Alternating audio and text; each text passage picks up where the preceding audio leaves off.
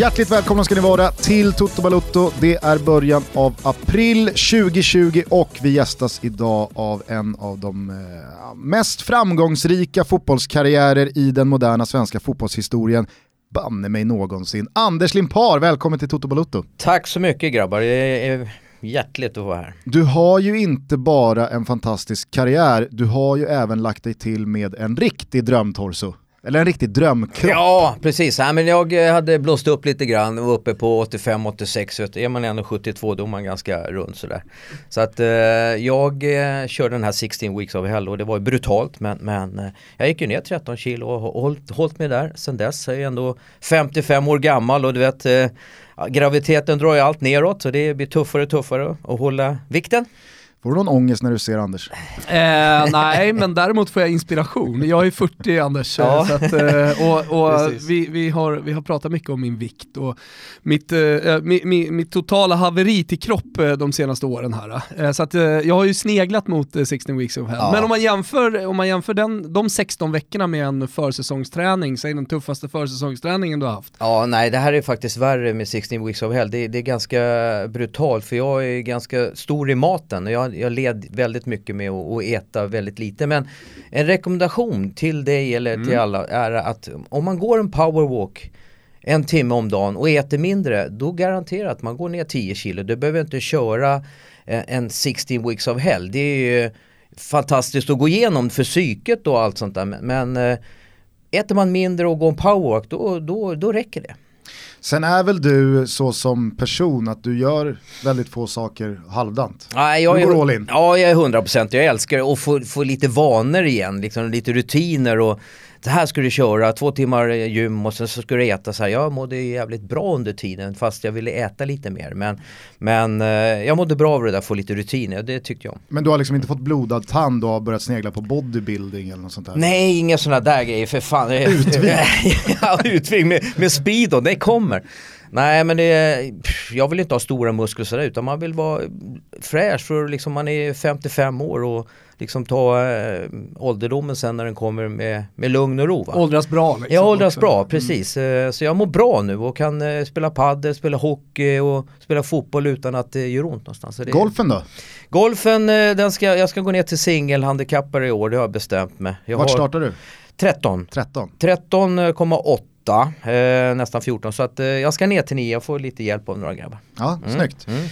Eh, vi brukar ju vanligtvis eh, låta faktarutan styra och ställa väldigt mycket vad gäller hela samtalet, men när vi nu har Limpar här så känner du och jag Thomas, vi har ju varit lite så inspirerade av Never Forget eh, eh spelarna senaste mm. tiden här och när du och jag pratade om Limpans karriär så kände vi båda att, vad fan, är inte Anders lite så här oförtjänt inte bortglömd men underskattad för ja, det... väldigt många i min generation och mm. av de yngre. Det tycker jag verkligen. Alltså, nu, nu är jag född 1979 och man upplever någon slags här supporter prime där man nördar ner sig väldigt mycket från man är 12 till 20. Alltså, man har idoler, man börjar läsa på, man börjar tycka starkt om spelare och så här.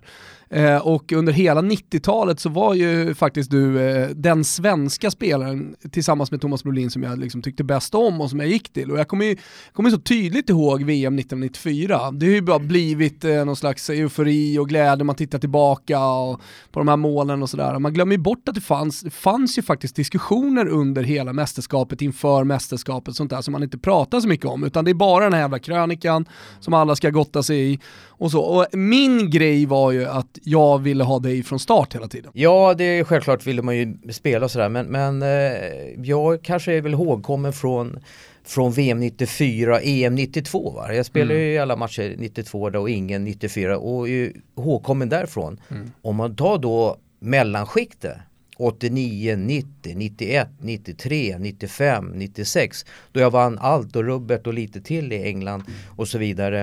Eh, när jag var i, i, eh, Eh, i England första året då skulle de köra en match. Då, då valde de ut de 16 bästa spelarna i England som skulle möta de 16 bästa spelarna i Italien.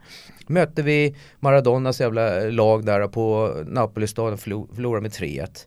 Men då fick jag i alla fall börja så att man, man var bra på den tiden men jag, jag tror att jag är, många ser mig från landslaget 94 och bedömer mig därifrån. Mm.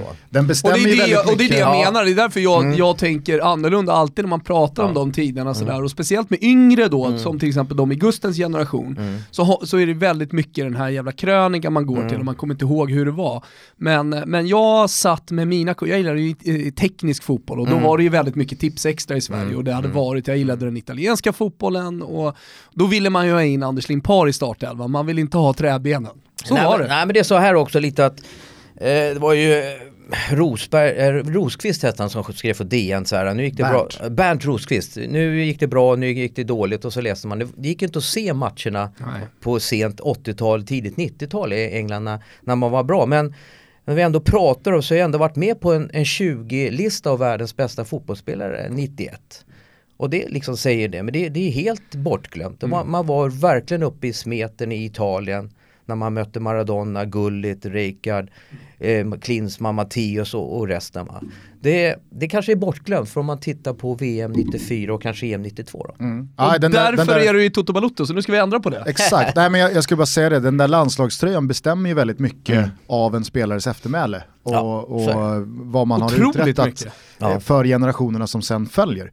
Eh, men det var därför jag skulle då säga att vi istället för som vanligt då låter faktarutan styra hela samtalet så bränner vi av en faktaruta och sen så kör vi lite karriären i kronologisk ordning. För det Mm. finns många intressanta stopp vi vill göra längs den. Verkligen. Så att eh, initialt här så eh, ställer jag några snabba frågor här och du får bara svara. Fullständigt namn, Anders Erik Limpar, ålder, 55 år i september.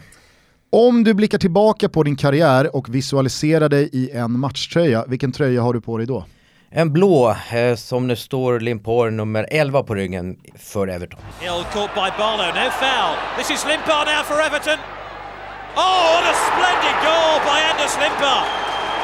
Five minutes in, and Limpar gives Everton the lead with a cracking shot. Jag är ju blå i själen, det, det vet ju alla om sen jag var 10 år.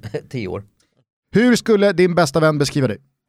Eh, som eh, oerhört eh, lojal eh, och snäll, lite, så här, lite dumsnäll men lojal och, och skulle jag nog eh, tro att han, eh, jag ställer upp när det verkligen eh, krisar för många. Var är hemma för dig? Solna är hemma för mig, det är min hemmastad. Vad gör du idag? Jag jobbar för ett företag som, som eh, tar in produkter in i Kina. Speciellt så här i coronatider. Ja, precis. Ja, är, Gio med på det hörn där? Han var i början där. Eh, så, och Dörröppnare. Ja, dörröppnare och eh, det var bra för oss. The introducer, Ja, eh, precis. det evigt gröna trädet. Ja. Tyckte du att det var rätt eller fel av Helsingborg att kicka Sören Kratz efter dennes förvisso alldeles för långa men också fullt begripliga ärevarv på Söderstadion 2002? Oh, jag tycker väl att, eh, det det klurig ska jag formulera mig då. Jag, jag tycker att det är lite synd att man ska bli kickad för att man, man eh, eh, tackar sina fans som man har vunnit med. Det, det tycker jag är lite tragiskt. Eh, eh, Men kan du också tycka att han tog i lite väl? Nej, eftersom han brinner för Helsingborg i det läget men han vill också tacka sina eh, ja, sitt gamla lag. Jag, jag köper inte det. det. Det ska väl finnas utrymme för att kunna tappa, ta, eh, tacka sitt, eh, sitt gamla lag känner jag. Eh, jag ser inga problem med det och man ska kunna gå vidare. Det är, eh, nej, det ser jag inga problem. Jag tycker det var fel. Ja, tydligaste svaret hittills, jag Ja, älskar det. Jag gillar tydliga Ja, vi är ståndpunkter. igång här. Vad lägger du pengar på? Ja, det är paddel och, och eh, gubbhockey. Har du de senaste axelskydden och sådär? Gubbhockey Ja. kan väl inte kosta så jävla mycket pengar? Nej det, nej, det kostar lite grann, medlemsavgifter och sånt där och, och det, vet, det är tejp och hit och dit och det, det, tejp och det är skridskor och, ja, och klubbor som går sönder så att det, det, blir, det blir en liten slant. Du, du är inte kvar i träklubben, du kör komposit. Nej, jag kör komposit, en ruggig slagskott. Vilka språk behärskar du? Jag kan eh, knackig tyska, jag kan knackig italienska, jag kan väldigt bra engelska, jag kan knackig ungerska och bra svenska. Eh, Just det där ungerska, det är ju, alltså, dina, båda dina föräldrar är av ungersk härkomst. Nej, mamma är från Solna och pappa är från, var från Ungern. Ja. Hur mycket Ungern har varit närvarande i ditt liv? Ja, väldigt mycket eftersom jag var i Ungern varje sommar från jag var ett år till 15 år och jag har tio kusiner kvar, eh, farbröder och fastrar och kvar. Och, så jag åker ju dit ibland. Nu har ju pappa gått bort tyvärr i augusti så att eh, det kommer kanske bli mindre att åka dit eh, för att man hade någonting att gemensamt åka till. Men vi har ju kontakt så här över sociala medier. Väldigt lik min situation med Österrike, pappa från Österrike Ja, och, okej. och åkte också ner från jag var ett och så vidare. Så Mm. jag tänker, jag tänker Mm. mig att vi båda har ätit mycket gulasch eftersom Ja, gulasch är både i Ungern Ja. och Österrike. Och jag satt ju min eh, teknik så att säga eh, som jag alltid haft i, i Ungern. Vi spelade med såna här plastbollar som studsade överallt, såna röda plastbollar på ganska hårda underlag. Så de studsade ju hej vilt va. Och den, den liksom man, fick man ju behandla bra den här bollen. Så att jag lärde mig lite om ungersk teknik och, och fick in fart i den, senare i livet. Då. Föredrar du gulasch eller schnitzel? Ja, gulasch tror jag eh, före schnitzel, det gör jag. Ja. Mm. Det är ju speciellt i den här podden, vi delar Ja. nämligen ut varje avsnitt. Om någon har gjort något Nej, dåligt så, får man, en, samma- så Ja. får man en gulasch. Ja, Och eh, har man gjort något bra så får man en Ja. schnitzel. då men tar jag det- gulasch. Ja, det gör jag också. Jag har ju protesterat mot det här, det var Gustavs påhitt. Men du har ju också varit hos mig och ätit en hjortgulasch Gustav. Gustav. Så efter Ja, ja, det så jag, fattar du. och jag har ätit jättegod gulasch i Ungern. Mm. Jag menar bara, alltså, så fick det bli eh, utifrån den svenska eh, skol, skol, Gulasch, skolgulaschen ja, precis. och schnitzeln. Men den, liksom- den här lät ju, eh, jag fick jag lite, mm. Ja, det var, det var, Ja, men det är paprikan och mycket lök. Ja. Alltså, så här, pa, importerad paprika från Ungern och Österrike, edelsys och sen så lite stark paprika på det. Så får man ju hantera den hur, hur stark man vill ha sin paprikan gulasch. den är oh, för en ungrare. Den är jag. Ja. Vilken tv-serie ser du just nu? Eh, Just nu är jag lite gammal men jag, jag ser Homeland och, eh, fick, som alla har sett men den eh, håller jag på mitt i. En gammal adept till dig var med i avsnittet här om dagen och han kollar också på Homeland, eh, Albin Ekdal. Okej, ja, jag har fått smak på den lite sent i livet men den håller jag på med. Vilket eller vilka lag håller du på? Jag är ju jätteblå i själen, Everton, allt de gör och sen eh, älskar jag Barcelona med Messi och, och min, min absolut största, som jag tycker är världens bästa spelare genom tiden, det är Andres Iniesta. Så att jag är Barca through and through. Inte helt olik eh, Anders Limpar i spelstilen. Nej, man väljer ju efter hur man själv ser ut va. Nu har ju inte det skett eh, speciellt ofta, om ens någon gång under min livstid, vad jag kan minnas i alla fall i en tävlingsmatch. Men om Everton och Barca skulle springa in i varandra i en eh, Champions League-kvartsfinal, vilka skulle du hålla på då? Vilken svår fråga. Nej men jag, jag är ju, min pappa är, var ju från Ungern och, och på 70-talet så hade de Imre Veradi, en ungrare som var på topp som spelade med Bob Latchford. Och min pappa sa titta på den här killen, han är väldigt bra och liksom gör mycket mål. Så jag, jag vart ju blå 1975 där, runt där 76-77 när de var som bäst. Med Southall allihopa. Eh, så att eh, jag måste säga att, att eh, eh de vinner med 3-2 på Goodison och spelar 0-0 på Nordkamp. Camp. Så kan man säga. Härligt. Annars trodde jag att alla i din ålder som liksom härstammar från Ungern hade öga och hjärta för Real Madrid i med Puskas. Ja, in med Puskas, precis. Det hade ju varit lättast. Men, men jag, jag valde Imre Varadi, en, en något sämre fotbollsspelare men ändå bra. Eh, när du tänker på Zlatan Ibrahimovic, vad tänker du på då? Jag tänker på att han är så fantastisk fotbollsspelare så att det är nästan löjligt. Jag själv som har spelat hela mitt liv vet hur svårt det är med teknik, med rörelseschema, göra andra bättre. Han har allt. Eh, man kan inte kräva att han ska göra något bra försvarsspel men i mina ögon så han är alltså han är så fantastisk fotbollsspelare tekniskt så att det, det, är, det är löjligt vad bra han är tekniskt. Alltså eh, mottagningar, eh, avslut, skott, eh, blick för spelet där, där han är överlägsen. Där. Har ni träffats mycket genom åren? Jag träffade honom två gånger, en lustig historia. Eh, när han spelade i Malmö så kommer jag ska åka till Malmö från på Bromma flygplats.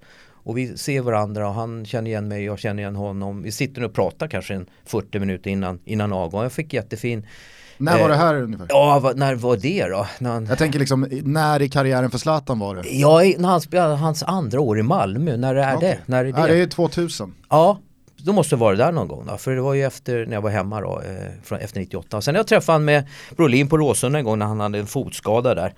Thomas skulle träffa Zlatan och sen är jag med där som ett tredje hjul och, och sen skulle Thomas gå bort och prata med Erik Hamrén. Då står jag själv med Zlatan och pratar om eh, Casano i Milan och hans fotskada. Så att eh, jag träffade honom två gånger. Jag tycker han är en fantastisk människa.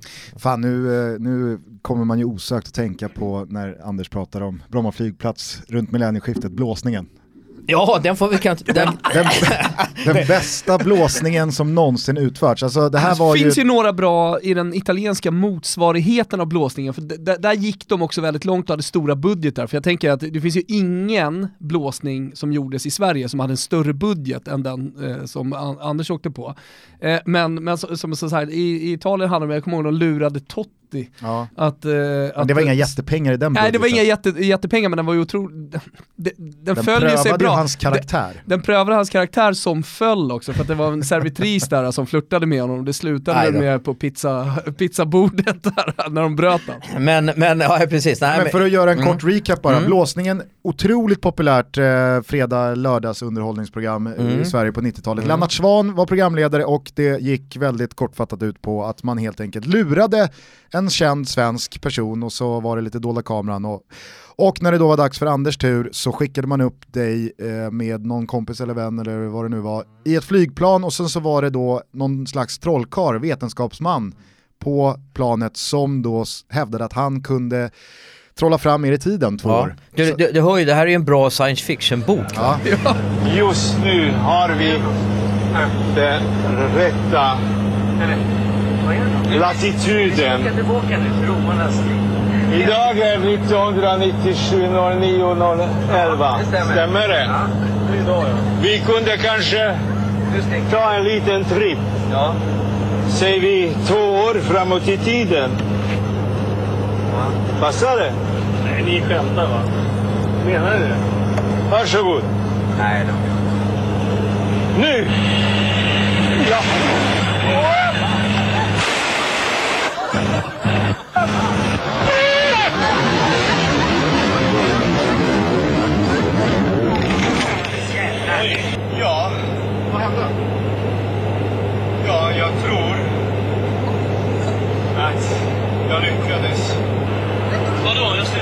Men det är ju något konstigt har hänt naturligtvis. Då har vi varit med ett historiskt ögonblick. Är det sant? Vad gör du? Ja, Löser ju militärt alltså. Det här också? här också. Oj! Björn, Erik, Kalle, Oskar, Ludvig. Detta är plan rapporterar försvunnen 11 september 97. Det är idag 11 september 1990. Jag har lyckats! Jag har lyckats!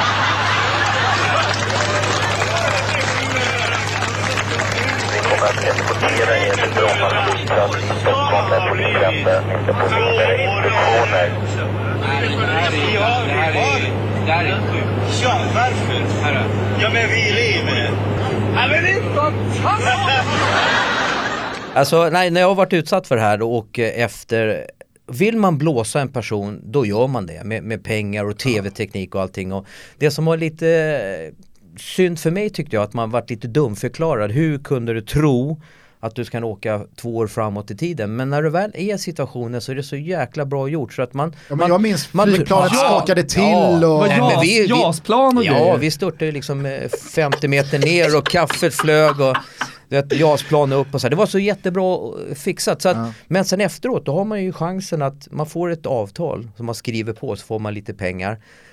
Man kan säga nej om man inte vill att de, det ska visas för att du förstör din person, ditt arbete och så vidare. Sen finns, kan man skriva ja så får man lite pengar och sen och då tänkte jag, men det här får jag bjuda på, det, det är inga problem. Ja, för det som sen händer är ju då att ni landar och eh, jag tror att eh, då ska det ha gått två år va? Ja, precis. Då är det löpsedlar och Ja, allt möjligt. tidningar placerade, löpsedlar, du vet Och allt. din fru är sminkad äldre och hunden är större. Ja, och... det var, da, det var Dannes fru på den tiden. Vi var ju nere i Göteborg för att köpa en hund och vi köper en valp och när vi kommer på Bromma då, då hunden så, ja, det är fantastiskt bra. Och du ber väl om en tidning ganska snabbt va? För att liksom kolla datumet på Expressen? Ja, det är Eller så- det är någon... Ja, det är så, de, de, de tar ju oss en och en och så, sån här, äh, ska liksom göra tester på oss och då ligger ju en tidning där. Så att, eh, upp, och då står det så här, fan, Norge har tagit VM-guld va, 98. Det var, vad fan, fan är det möjligt det här?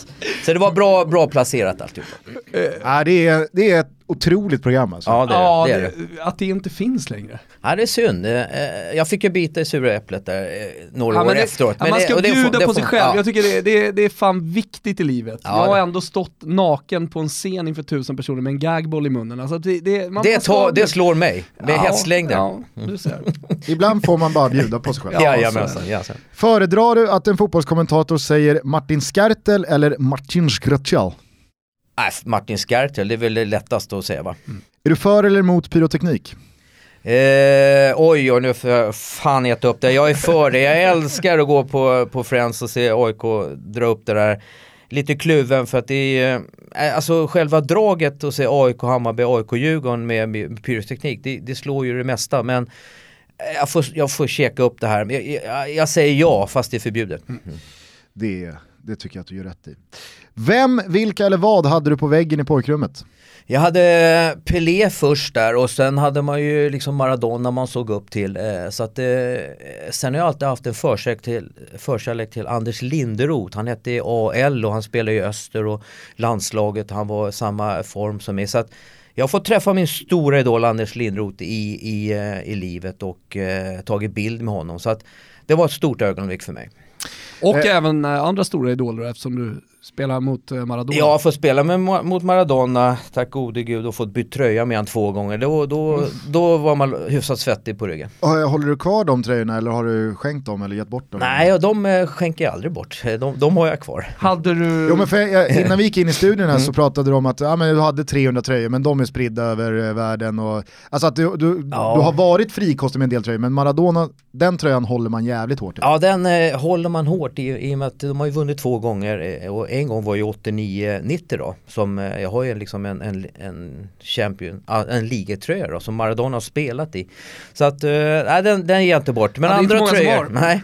Alltså skicka ut den på Tradera. Möttes ni på planen i närkamper? Ja, Minns o, oh ja, oh ja. Jag kommer så väl ihåg han kom springande mot mig. Jag var ju väldigt snabb på min tid. Jag levde ju på snabbhet. Men han sprang full fart mot mig, vek i 90 graders vinkel med bollen under kontroll. Jag fattade ingenting var han tog vägen. Och det summerar upp hur jävla bra och snabb han var. För jag var hyfsat kvick på min tid. Jag, Kan- hade, jag, kan- hade, jag hade ingen chans. Eh, För den yn- yngre generationen, jag tänker att vi är lite folkbildande här, som inte riktigt förstår när sådana som jag och andra säger att Maradona, han kom med en helt annan fotboll, han kom med en unik fotboll som man inte riktigt hade sett förut på det sättet han gjorde det.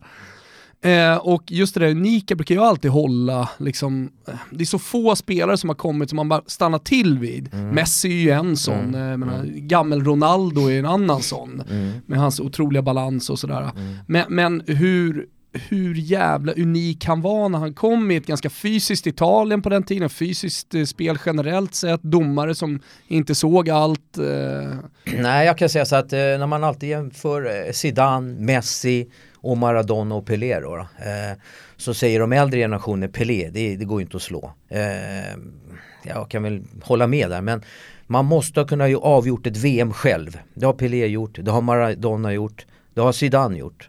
Men inte Messi än så länge. Därför är inte han uppe bland Helvete vad mäktigt att Messi inte ens är topp tre. Nej, nej, du förstår va. Men det han gör, eh, det är ju, alltså det, och måste, med de här världsstjärnorna måste man ju utgå från absoluta toppen. När man dominerar ett VM där du inte ens kommer nära, det gjorde ju Maradona 86. han bar ju sitt Argentina Fast, som ja. var ett argentinskt landslag som ändå på pappret inte var det Ja. bästa man hade Ja, sett. och och Ska väl ändå sägas bara upprättelse för Messi att han bär Argentina till en VM-final 2014 som förloras i förlängning. Så att Ja. han har ju inte varit ljusår ifrån. Vi snackar om Messi, alltså det, det, Maradona varit där också och torskat mot Västtyskland. Alltså vi snackar Tyskland. med Messi är den sjukaste fotbollsspelare som finns va. Men alltså du har Pelé och Maradona, de är ju före. Eh, och, och ah, jag kan väl inte säga att Zidane är trea, Messi måste ju vara trea och Ronaldo är uppe där självklart. Men de ska avgöra på högsta nivå själv, då är man eh, liksom uppe i den eliten. Då. Eh, vi lär få anledning att återkomma till eh, Maradona och tiden i eh, Italien. Vilken är din absolut fetaste fotbollsupplevelse?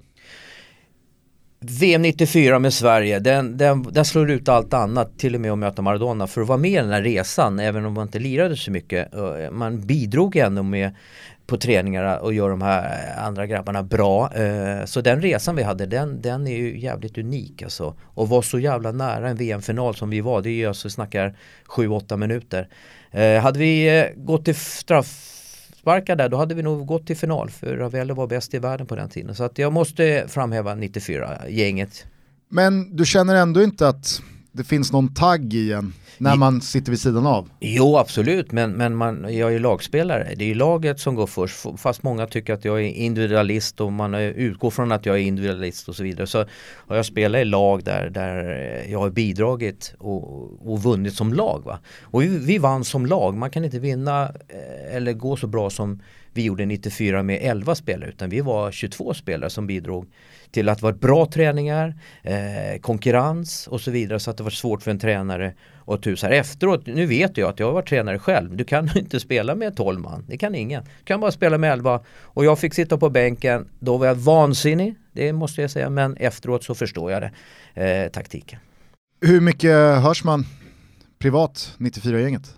Ja, lite mindre nu men eh, jag har haft bra kontakt med Thomas och Lasse Eriksson då, Thomas Brolin. Eh, man träffar ju grabbarna på landskamper och så vidare. Patrik har flyttat upp till Stockholm. Jocke träffar jag ibland eh, med Hammarby-kompisar och så vidare. Så att det, det, man råkar på varandra. Du Brolin och Lasse, nu har ju Klas mycket tragiskt gått bort, men håller ni liv i Moose-klubben? Ja, det är lite sämre nu, men vi, vi har ju gjort det genom åren faktiskt. Eh, nu har vi väl haft andra projekt för oss alla, alla tre, så att, eh, men, men det lever i allra högsta grad för hans minne. Fan vad fint. Eh, är du för eller emot VAR? Eh, jag är för VAR, det måste jag säga. Vem från fotbollsvärlden hade du helst velat dela en flaska vin med? Wow, uh, äh, men, uh, jag skulle nog säga Tony Adams då, då för det hade varit lite vilda diskussioner om vi, han och jag hade delat på en flaska vin, det kan jag lova. Ja, det hade gått, gått fort åt, ja, känslan. Ja, det, det, det, var inte en vi snackade om, det var flera. Börja med. Favoritarena? Favoritarena i världen? Uh, alltså Råsunda slår Goodison, då förstår ni att det är magiskt. Mäktigaste numret du har i din telefonbok? Oh. Ja, mäktigaste, jag har ju numret till Ingmar Stenmark, det är ju inget jävla dåligt nummer att ha. Så är det. Vi eh, hamnade på samma lokala ICA-butik i eh, vintras mm. uppe i Härjedalen. Alltså folk, bara stanna. Nej, man måste... Stället bara stannade. Ja, man måste ju dra den här parallellen. Vi snackar Messi, vi snackar Michael Jordan, vi snackar Gretzky. Ingen av dem har ju fått, de var så jävla överlägsna så att det var brutalt. Men Stenmark, han är den enda världen på den här planeten någonsin som har fått en sport att ändra regler för att man är för bra. Mm. Man ändrar ju fotbollsreglerna för ett Messi eller Michael Jordan. Så att det, det är det sjukaste man har hört att de ändrade reglerna för att han var för bra. Vad var det för regeländring? Bara så folk... Ja, regeländringen var ju att han, han var tvungen att åka störtlopp och, och ta poäng för att eh, vinna världskuppen vad jag förstår. Och eh, man kunde inte bara skrapa ihop poängen från nej, vissa nej, grenar. För att han var, ha... han var för överlägsen. Alltså, man var tvungen att göra någonting, sätta till skapa en spänning. Liksom. Ja, men skapa en regel så att han eh, kunde misslyckas, så kan man säga. Kanske det vi ska göra med ligacupen då? Du måste gå till semifinal, annars kommer du inte få någon ligatitel. Eller då blir du av med 10 poäng. Ja, ja, ja, du ser, det sådana här regler kan man ju sätta upp. Eh, bästa spelare du spelat mot? Mot i Maradona, det finns ju ingen jämlik egentligen.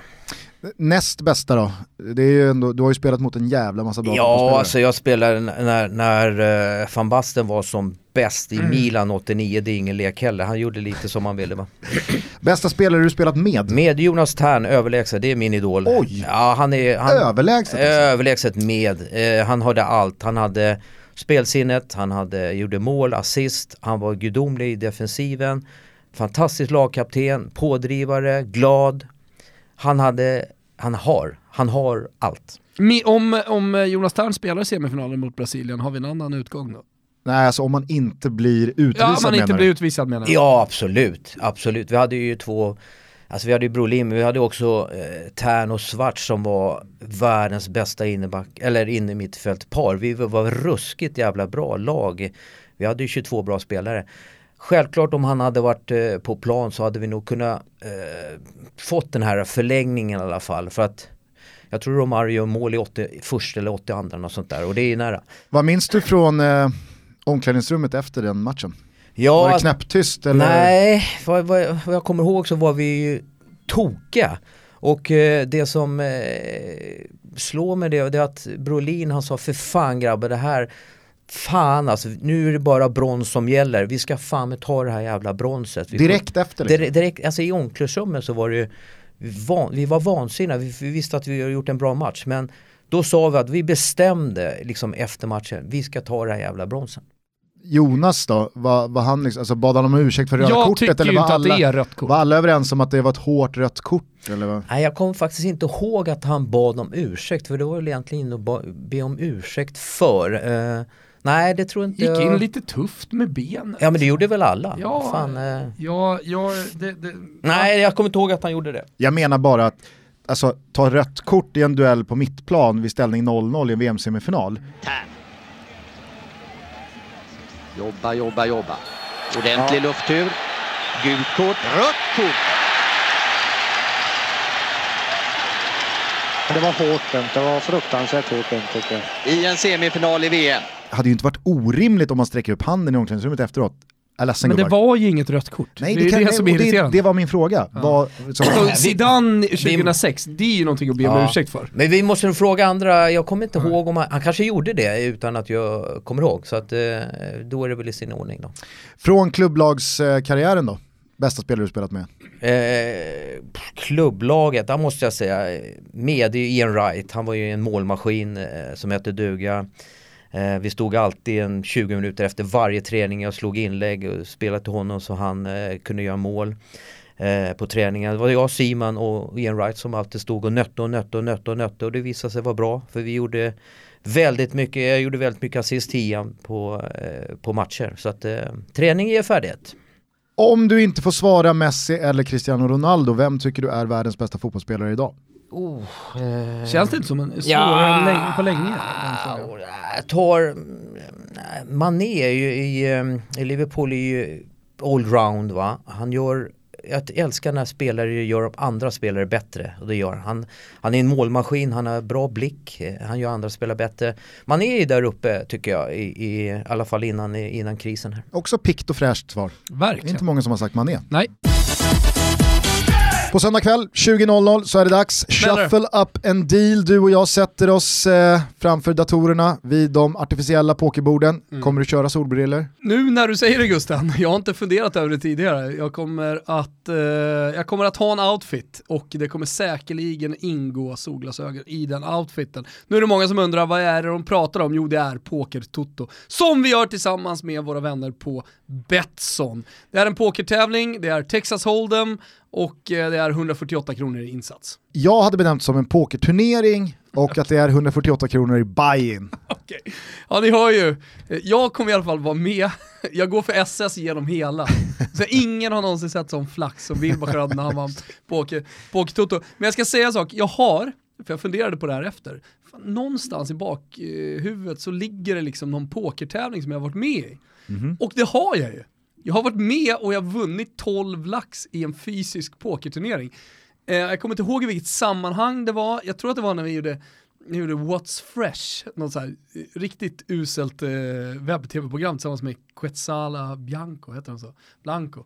Eh, och då var det någon slags pokerturnering som man skulle vara med i, där var Sia Wush med bland annat. Ah, ja. eh, Falahai. Och jag, jag gled in och vann 12 lax eh, att pytsa in, att få då på mitt konto. Säg att det var Betsson, men jag utnyttjade det aldrig. Så någonstans har jag 12 lax liggande på något pokerkonto. Eh, Betsson, hitta dem. Hörni, vill man vara med i den här pokerturneringen, och det vill man ju på söndag kväll, så jag tycker jag att man med fördel följer oss via våra sociala medier så kommer det länkar och inbjudningar och sådär för alla som är över 18 år och vill vara med. Och upplever man att man har lite problem med spel eller kanske någon eh, när eller kär som har det så finns stödlinjen.se öppen för alla dygnet runt. Så är det. Vi säger i alla fall stort tack till Betsson för att ni är med och möjliggör inte bara Toto Balotto utan nu också även Poker-Toto. Så ses vi på söndag. Vi ses på söndag Gusten. Många som lyssnar på det här nåddes i tisdags av eh, tråkig information om den turné som var planerad till i maj här nu om en och en halv månad. Vi måste på grund av det rådande coronavirusläget skjuta upp det och vi väljer att göra det ett år framåt i tiden. Mm, många poddturnéer som kör i höst, men allting, liksom när vi planerar det här, handlade om att ha grymma majkvällar inför ett mästerskap. Att verkligen ja, men tillsammans ha jävligt roligt, eh, ta någon bärs innan i vårsolen och så vidare. Vi vill inte göra det här på hösten, utan vi vill göra det inför ett mästerskap. Så vi gör helt enkelt som Uefa Gusten, vi skjuter upp det ett år.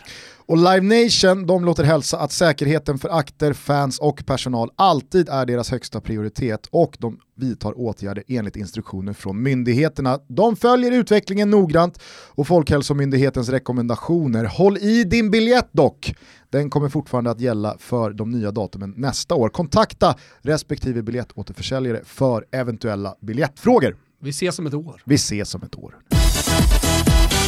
Jag är ju uppvuxen i en familj och i ett hem där eh, Limpar har eh, stått på en rad lagfoton från eh, Grimsta IP Mm. med farsan och gänget från eh, 80-talet. Och då var det liksom så här, alltså, från, eh, från medveten ålder så var det liksom, där, där är Limpan. Guldbollen-vinnare, engelsk ligamästare, landslagsman och så vidare och så vidare. Så bland alla storheter som Lasse Sandberg och Kjell Jonevret och Kane Dotson och Bernt Magnusson och så vidare så var det ju ändå. Mm. Anders Limpar som stack ut på de där lagbilderna. Vad minns du från tiden i BP på 80-talet? Vem var du då? Vad drömde du om då? Ja, ursäkta, lite unik sådär för att eh, jag har väl aldrig spelat juniorfotboll utan jag gick från pojklaget till A-laget. Det kunde man göra på den tiden. Det var ju färre fotbollsspelare och så vidare och kanske lite sämre fotbollsspelare. Så Tommy Söderberg, gamla förbundskaptenen, tog upp eh, tre, fyra grabbar, 15-åringar upp i A-laget och det var lite kontraster där när vi var 15 och och eh, Kexet och, och Micke Rosberg de här, de var ju liksom 10 år äldre, Hasse bland annat, pappa där och så att eh, de tänkte vad var det för snorungar som kom upp men vi fick ganska eh, bra kemi där med våran ungdomliga spelstil och deras eh, solida spel så att säga. Så att det, vart, det vart bra. Fast det var en, en tio år emellan oss. När vi pratar om Hasse så är det alltså Gustens pappa som spelade BP där. Mm. Det var ingen stor En bra mittback. Bra mittback, det var ingen stor tekniker. Nej, han, men han, eh, det brukar väl inte mittbackar vara. Nej, så är det. Men det jag undrar var, alltså det här var ju en tid, Sverige på 80-talet, det, det är ju liksom, det spelas ju inte fotboll på samma sätt då som det gör nu. Eh, I synnerhet inte när det kommer till vad kids drömmer om, spelare som kommer upp i ett A-lag i division 1 drömmer om. Fanns det liksom på kartan med Arsenal och Serie A och landslag eller spelade man bara för att liksom, det var kul och BP är väl bra? Ja absolut, alltså man hade ju självklart drömmar och, och, och så vidare eh, när man, eh, jag är ju uppväxt i Solna, mina drömmar var att få spela på Råsunda och så vidare. Så att, men sen hade man ju en dröm att få ta en plats i BP's A-lag först och främst, det var väl den vägen man, man, man gick då. Men man hade fortfarande drömmar att få spela för AIK på Råsunda och sen landslag och sånt där. När man spelar själv och spelar två mål med polare så då, då var man ju, då spelade man i landslaget eh, och så vidare. Det var ju en dröm man hade men Känslan var att spela BP's A-lag först, det var, den var en fantastisk känsla. 20 bast så går du till svenska mästarna Örgryte. Mm. Vad kan du eh, berätta om den tiden, vad minns du? Ja, jag eh, hade anbud från Hammarby och från Örgryte eh, på den tiden. Inte från AIK eller Djurgården och sånt där. Utan, Hur gick det till då liksom? Alltså du är 20 bast, det här är Mm. 1985. Då hörde de av sig till klubbarna liksom. Agenter och sånt där var ju väldigt, väldigt, väldigt få som hade agenter. Jag kommer inte ens ihåg på, på den tiden. Vi snackar eh, 86 liksom. Men det är klart det fanns agenter men, men, men jag hade ingen och sådär. Så då hör ju Örgryte och Hammarby av sig till Brommapojkarna. Så, då tänkte jag jag måste utvecklas som person så jag, jag flyttade till Göteborg. Men du hade ett avtal med BP som gjorde att Örgryte fick slanta för dig och minns du någon övergångssumma? Ja, sex, 600 000 gick 600 000. det. Ja. Eh, Det är som 6 miljarder i dagens eh, kronor. Nej men 600 000 var väldigt, väldigt Fan, det är mycket, mycket pengar mycket då. pengar på den tiden eh, faktiskt och eh, det levde ju på, på många år men eh, det var 600 000 1986 då. För jag kommer ihåg liksom, alltså, när, när farsan lämnade BP efter många, många år och gick till Enebyberg en sista säsong, då var liksom gaget var en tvättmaskin. Mm. Alltså det är så här, Icke att frakta. en säsong i Enebyberg, vad fick du för det? Tvättmaskin. Ja. I och för sig state of the art, Ja. det gjorde jobbet länge Ja, hemma i Vällingby, men eh, Om någon lyssnare då som är skicklig på ekonomi bara kan skriva på våra sociala medier eh, hur mycket med inflation 600 000 är från 1986 så kan jag göra det och vad var det för lag du kom till? Örgryte på den här tiden? Ja, jag kom till Svenska Mästarna. De hade vunnit 85 eh, allsvenskan. Jag kom till eh, Svenska Mästarna och eh, det som var synd för oss är att Sören Börjesson gick till Djurgården och jag gick till Örgryte. Hade vi haft Sören kvar då hade vi nog vunnit allsvenskan. Jag tror vi kom fyra första året och var väldigt bra. Jag fick spela Champions League med Örgryte, det hette Europacupen på den tiden. Eh, två matcher och vi var väldigt bra som lag. Vi vann halvsvenskan, hör och häpna.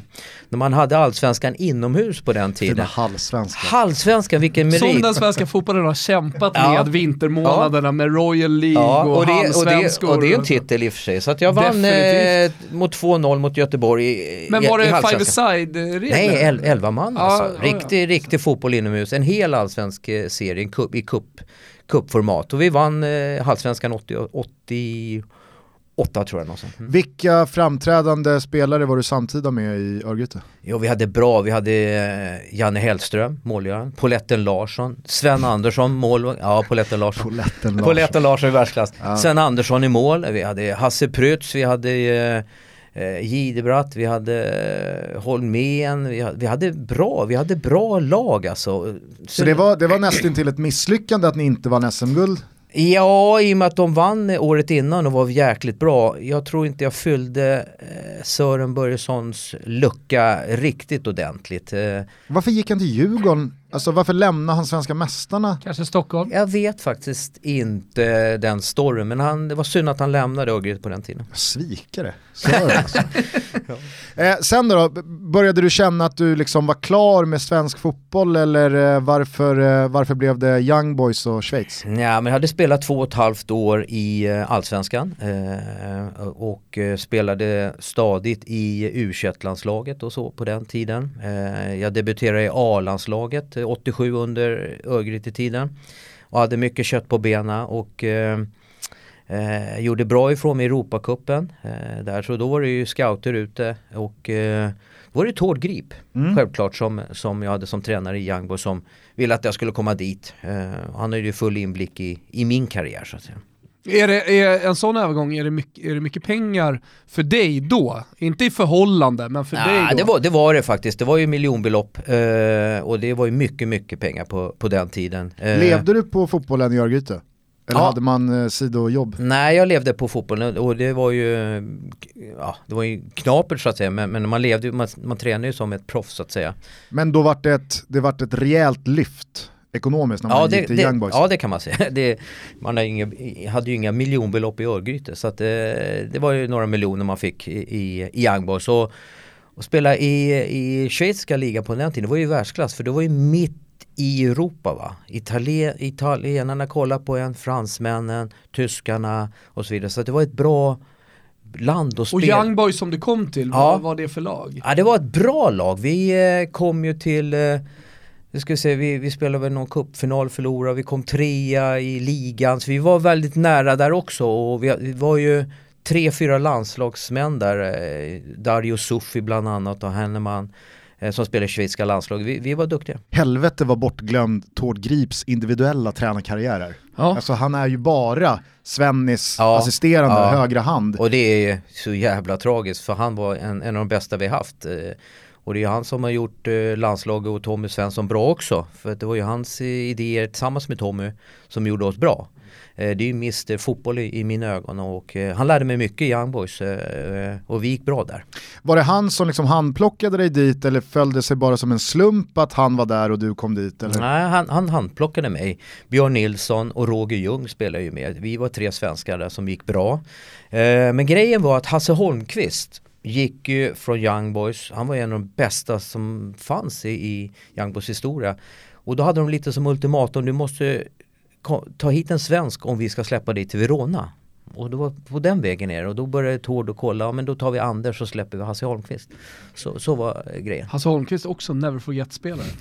Ja, man var... Eller bara forget. Nej, fy fan, han var bra. Ja men det Han minns var jag bra. på min, mina Buster-år, Hasse Holmqvist, det var definitivt Ja, han gick till Italien. Mats Magnusson, Hasse Holmqvist, det var ett gäng där alltså. Ja, men han gick ju till Italien när, när hela världens bästa fotbollsspelare spelade i Italien och det gick jag förakta. Så då spelade han i Verona. Och det var det som jag misstänker lockade dig också då, i och med att det blev Italien efter Young Boys. Men här måste man ju verkligen höja på ögonbrynen för klubbvalet. Mm. Cremonese, varför? Cremonese hade ju chans att gå till Bayern Urdingen, ett, ett lag som eh, spelar i tyska ligan. I, i tyska Bundesliga. Och Genua, stanna i Italien och spela i Genua som var ändå topp fyra på den tiden. Eh, Ja, stor verklighet också genom med mycket supportrar på Ferraris och Ja, ja där. precis. Storlag. Och, eh, men storyn är så här att eh, när jag spelade i Örgryte så fick jag en månad åka och träna med Milan. En, I en månad, hela november med de här stora stjärnorna när jag var ganska ung då, 20 bast. Är något annat än halvsvenska. Ja precis och det var ju bara för att få kött på benen för jag hade Nisse Lidholm som tränare. Han fixade, han hade lite ingångar och så vidare. Och det här är då 87. Ja, 87. 86 eh, november 87, någonstans där. Och eh, Sergio Burgnic tränade Cremonese. Alltså det är, en, det är Inters, en av Inters mest kända spelare. Han var ju mittback och försvarare. Det är han som försvarar mot Pelé i VM 70 bland annat. Han var så bra. Det var min tränare Cremona. Och han hade pratat med Nisse Lidholm. Så att eh, Anders är duktig. Bla bla bla. Han ska vi kolla på. Så då kom jag och så tittade han på matchen självklart. När jag spelade Schweiz mitt i. Mm. Och då så skrev jag på för Cremonese för jag tyckte att han hade bra filosofi och så vidare och personkemi. Så då var det Cremonese. Och eh, folk som hajade till då Cremonese gick eh, Anders Limpar till Serie B eller Serie C, nej nej nej, utan på den tiden så låg Cremonese i Serie A. Ja. På den tiden så var Serie A-ligan att, eh, att verkligen gå till som du säger, de största Ja. spelarna var där. Det var ju prem- Careca och Zico och Ja. Maradona. Ja, de hade ju alla. Ja, precis. De hade ju Careca, Alemao och Maradona. Du hade ju tyskarna. Bremer, Klinsmann och eh, Rudi Föller. Ma- Ma- Matteus. Matteus. Föller kom väl till Inter också? Ja, senare. Men då så hade du de där dussinlirarna, van Basten, Gullet, Rijkaard i Milan va. Så att eh, det var ju inte så jäkla svårt att, att göra det eh, valet så att säga och få spela i världens bästa liga på den tiden. Under den tiden, vet du vilken spelare som kom fram i Fiorentina då när, när Anders var där? Som Det är Baggio va? Ja. Mm. Han mötte vi också va. Så att eh, de hade ju hyfsade lirare. Var det ett eh, snäpp upp även ekonomiskt? Ja det var, Schweiz? det var det, var dubbelt så bra. Eh, och där var ju liksom... eh, Får man ju, fråga vad dubbelt så bra är? Ja det, det, det får du det är göra. 30 år sedan. Ja det får du göra men eh, du får inget svar. Det var bra många miljoner men... Eh, det var ju, säsong? Ja det var ju nettopengar. Alltså man, man, Så bra många miljoner netto per säsong. ja. Helvete, det är mycket stålar. Ja på den tiden var det, vi snackade 89 så det, var ju, det var ju angenämt att få spela fotboll och tjäna lite pengar. Eh, klarade du av eh, det ekonomiska uppsvänget bra eller steg det åt huvudet? Och du Nej. började impulsköpa sportbilar Ja, och... precis, nej jag har ju nog alltid haft hälarna fast i, i, marken, det, det är nog inga problem med det. Men eh, det var nog lite, man tittar inte på pengar utan man tittar på att få möta Maradona och all, liksom Alemao och de här eh, Milan som hade sitt drömlag och få spela mot dem. Men om vi bara stannar lite Mm. i Cremona, eh, vad hade ni för lirare i laget och hur, hur var staden? Är det Alltså- du kan rekommendera för folk? Kanske en pärla som, som folk inte har fått upp ögonen för? Jag kan säga så här, åk inte dit idag för det ligger i Lombardiet och de har lite tufft där. Eh, med coronaviruset tyvärr. Men, men jag spelade med Abel Desotti. Som spelade VM-final 1990 med Maradona på topp. Det var våran center. Vi hade Paraguays bästa målgörare, Gustavo Neffa. Och så var det jag, vi hade ju tre utlänningar, vi fick ju bara tre utlänningar. Så jag spelade med tre, två riktigt bra fotbollsspelare i, i Cremonese och bra fotbollsspelare sådär. Så att, eh, de- mittengäng eller? Ja, det var, det var, vi, vi var ett bottengäng egentligen. Vi, vi slog Milan hemma och vi spelade oavgjort mot Napoli. förlorade vi mot bottenlagen. Så att, eh, Men de, de segrarna Mm. för ett lag som Cremonese, att vinna över Milan hemma, det är ju det är sånt som de lever på i Cremona än idag. ja, i och med att det är AIK-Djurgården, det är derby, det är ju tre mil emellan bara. Det är som eh, Stockholm-Södertälje. Eh, så det, vi hade ju derbys mot Milan och Inter, det var ju våra stora matcher. Eh, och eh, ja, vi spelade jämnt mot dem för då koncentrerade vi oss och så torskade vi mot, mot de här dussinlirare, liksom Pisa och Verona och Lecce och. Du sa ju där att i, under den här tiden eh, strax efter så var du med på listan över de 20 bästa spelarna i, i världen. ja. Kände du under den här säsongen när man mötte alla de här världsstjärnorna att jag är så här bra, jag matchar de här? Ja, man, man kände alltså Ja, en av mina finaste utmärkelser som jag har fått, jag, kom, jag har varit ju tredje bästa utlänningen av alla de här. Eh, Maradona, Matteus och så kom jag som tre, på tredje plats. Den, den har man ju som eh, den största meriten som jag någonsin har fått, fått liksom, eh, med de här världsstjärnorna. Så att man går väl inte och tänker på att man är lika bra som dem, för det är man inte. Men, men eh, det gick bra som tusan för mig individuellt så att eh, man fick den här utmärkelsen. Och Då det- blir det ju väldigt intressant att höra liksom, valet efter Cremonese. Var det ett ettårsavtal eller bröts ett längre avtal när du lämnade? Nej, alltså det hade tre år men eh, Mm. varför jag lämnade där egentligen det är för att man hade försäljning till engelska ligan. Det var ju eh, ett lag som kom in. Det var väl om jag skulle stanna kvar i Cremonese eller gå till Arsenal. Eh, Arsenal var ju inte ens i närheten av eh, italienska topplagen och så vidare. Men eh, man har haft en förkärlek för eh, engelsk fotboll som man är uppväxt med. Så att det var lätt val för mig att skriva fyra år med Arsenal. Men ni höll er kvar med Cremonese?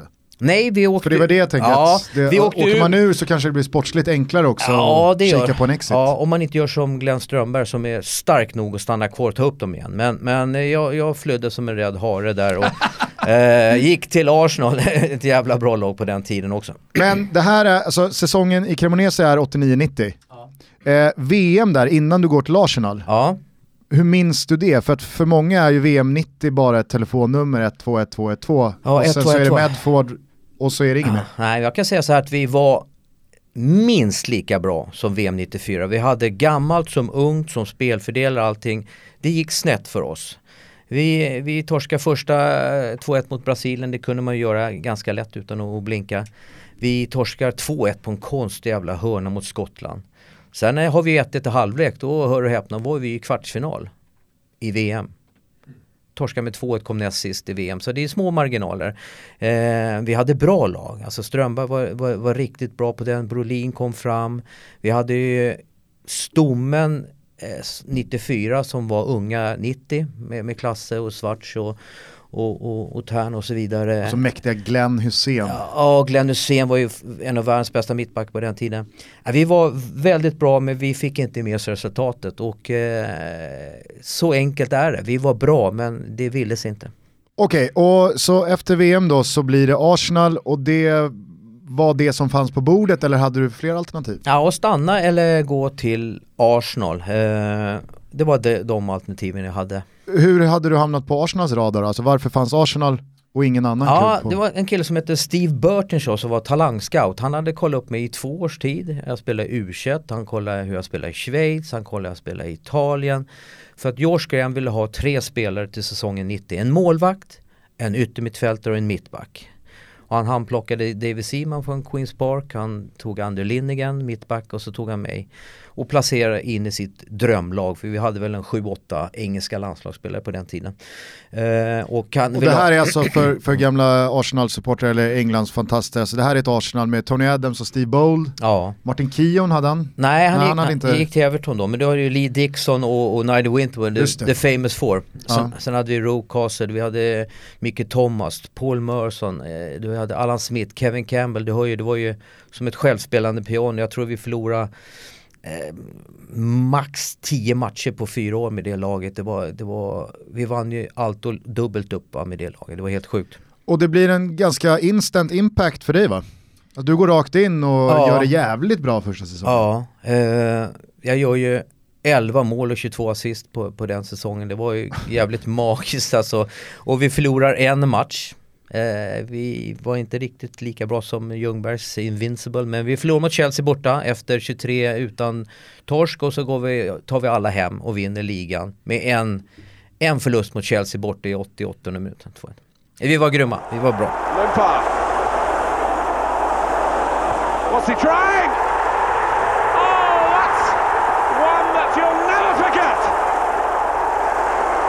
A privilege to see such a goal. Few players would have even thought of this, and even fewer could have done it. Anders Limpar. Jag, jag, jag, ursäkta om jag låter insnöad på liksom lönerna och det ekonomiska, men var det, var det ytterligare ett steg uppåt ekonomiskt Arsenal mot Serie Nej, A? Italien var det bästa för det var liksom nettopengar. Här var man tvungen att betala skatt i England och då drog de bort eh, några procent. Eh, så jag gick ner lite i lön, eh, gick till ett eh, tio gånger bättre lag eh, så att då var det enkelt. Ja, Men det säger ju en del också om eh, hur ligorna stod sig på den tiden, tänker jag. Alltså Italien var the, the shit alltså på den tiden. Det var dumt att lämna om man så säger. Men så här i efterhand så komma till Arsenal där vi vann eh, sju titlar på, på fyra år. Det, så det går ju inte Ja, men så att... tänker jag också som du, som du var inne på, alltså, du som svensk uppvuxen med engelsk fotboll, alltså, hela den kulturen Mm.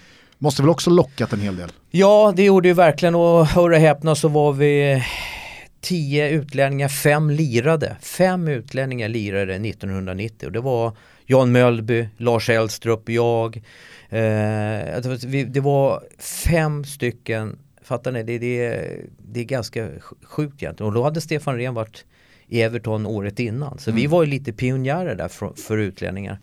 Eh, Men du är högst delaktig i Arsenals ligatitel 90-91, du vinner Guldbollen 91. Är det här du står på toppen av din karriär skulle du säga så här i retrospekt? Ja, så säsongen eh, 89-90-talen då var, då var det fantastiskt bra fotboll och eh, jag tog med mig det in i 90-91, vann Guldbollen där och vann ligan. Eh, då, då gick allt som det skulle tänkte jag säga. Nej, då gick det allt av, det var själv, själv det, var, bara, det bara gick. Man Hur tänkte många, inte- hur många svenskar har vi som har vunnit Premier League? Alltså på den tiden var det inte Premier League va? Utan det var... Nej, Barclays League. Ja men eh, Jesper Blomqvist har ju vunnit självklart. Han har vunnit Fredrik Ljungberg. trippeln i Ljungberg. Eh, Sen är det inte många. Glenn Hysén vann 90. 90 först av alla. Det är väl fyra kan jag tänka. Om inte Henke Larsson vann med United. Nej, jag tror inte det var. Eh, fyra då. Om vi kanske har missat någon. Fyra. Mm. Sen börjar skadorna, eller hur upplever du eh, tiden efter första säsongen i Arsenal? Eh, ja, jag var inte skadad eh, 90, jo två ankelskador 92, sen 93, 94. Jag hade en, en svår ankelskada i Arsenal 92 som jag missade eh, tre månader. Eh, sen spelade jag nog alla matcher, det gjorde jag nog eh, med Arsenal. Och EM då 92, det var ju hemma i, eh, i Sverige, Stockholm, på ditt Mm. kära Råsunda. Ja. Var det liksom, det måste ju varit oerhört speciellt. Det är inte många spelare som har fått uppleva ett stort mästerskap på hemmaplan. Nej, det var ju magiskt. Man hade ju alla. Och det kommer väl förmodligen aldrig hända igen. Nej, jag vet inte men, men eh, det var magiskt för mig. Jag växt, växte upp på Råsunda en par hundra först, meter ifrån. första matcherna som, eh, alltså stora matcherna eh, där det är liksom he- Råsunda hemmaplan. Du har ju spelat kvalmatcher och sånt där men Ja, vi spelade inga kvalmatcher, det var bara var det träningsmatcher för vi hade, vi var, eh, alltså vi hade ju EM i- Arrangörsklara. arrangör- Ja, precis. Så vi spelade bara träningsmatcher, så vi hade ju i lugn och ro kunnat spela ihop oss. För att efter, måste jag säga, efter VM 90, då tog de bort de äldre spelarna. Mm. Tyvärr egentligen med, med Hussein, Peter Larsson och Glenn Strömberg och Hasse Holmqvist. Alla de där försvann, Robert Prytza, de försvann och då fasade vi in med som är lite bra för svensk fotboll egentligen. Svarts kom in, Jonas Tern kom in, eh, Jesper Blomqvist, Kenneth Andersson, Martin Dahlin, Thomas Brolin. Det, hör, det, är, ju- det är legendarer i svenska fotboll. Så Men- vi, vi tog in det i, i EM 92 där. De stora skillnaderna på 92-laget och 94-laget var väl egentligen inte speciellt många förutom typ Jan Eriksson. Nej, det är samma lag. Ja. Det, det, det är samma lag från resterna, eh, eller unga killarna från 90. Så, och från 90 till 95 så kan jag fan inte komma ihåg hur många matcher vi förlorade. Det var inte många. Vi tog brons i EM 92, brons i VM 94 och är så jäkla nära att gå till VM-final. Eh, det tog oss ända in i 95, 96 där nästan när vi missade kvalet till England. Mm. Men det lag vi hade från 90 till 96, det, det ja för fan, det var, det var självspelande piano. Den där semin då, 92, mot eh, Tyskarna. tyskarna. Ja, jag satt på bänken där. Svider den och kommer fortfarande? Nej, jag kan säga att vi hade ingen chans. Vi hade ingen, de var för bra med Hässler och, och grabbarna.